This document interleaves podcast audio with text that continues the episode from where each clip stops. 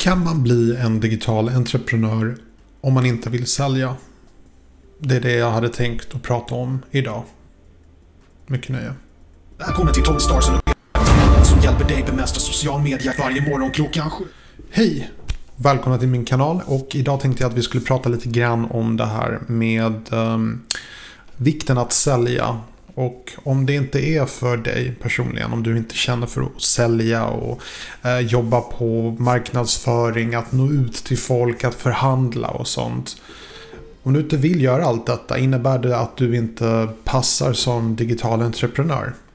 Det är lite det av ämnet som jag hade tänkt att diskutera idag. Ehm, jag föreställer mig att om du tittar på den här videon så kanske det är så att du känner inte för att du vill vara framför en kamera. Eller du vill vara framför en kamera men du vill inte förhandla och eh, kontakta företag och så vidare.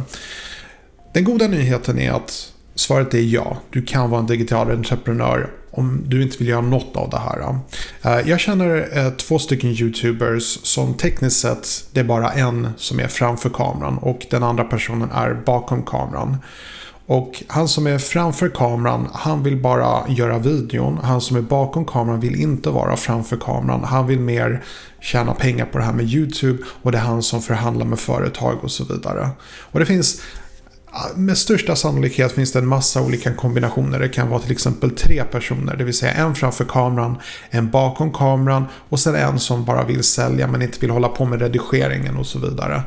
Så man kan väl mycket väl säga att man kan starta ett litet miniföretag där varje person fokuserar på det den personen gör bäst.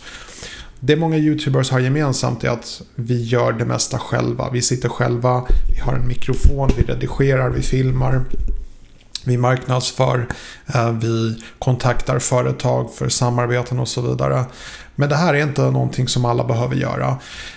Mitt råd är att om du inte vill vara framför kameran men ändå vill ha en karriär som är kopplad med social media och YouTube. Så ge inte upp. Du skulle faktiskt kunna samarbeta, kollaborera med någon som faktiskt vill vara framför kameran.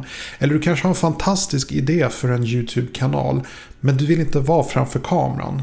Så samarbeta med någon som faktiskt inte har en idé men vill vara framför en kamera. Så det finns en massa möjligheter. Jag har till exempel funderingar på att slå ihop eh, mina säckar så att säga med Robin Viking, en annan YouTuber. Och vi funderar på att ha en kanal tillsammans som vi gör tillsammans. Vid sidan av våra eh, olika projekt så har vi någonting gemensamt. Så det finns olika möjligheter i och med att starta en kanal är gratis. Det är bara att prova. Det enda man förlorar är i princip tid. Men det enda man vinner det är erfarenhet. Och erfarenhet är priceless. Du kan inte sätta en prislapp på erfarenhet. Många företag försöker. De roffar åt sig olika kompetenser från olika företag och de vill ha olika människors erfarenhet. Men de intalar sig själva att om de ger en viss summa pengar till en viss person så kommer de få över den personen till sitt företag. Det behöver inte alls vara så. Nu går jag lite åt sidan här men min poäng är erfarenhet är väldigt stort väldigt viktigt och du förlorar ingenting på att faktiskt prova. Att våga misslyckas i princip. Ett ämne som jag också pratar om i en annan video. Det var allt jag hade för idag. Hoppas ni tyckte om den här videon. På återseende. Avsnittet är slut men upplevelsen är inte över. Klicka dig vidare till ett av många rekommenderade avsnitt. Men om du har någonting viktigare för dig just nu, glöm inte att prenumerera så att du inte missar framtida avsnitt som kommer varje morgon klockan 07.00. Detta är din uppväckning. Börja jobba.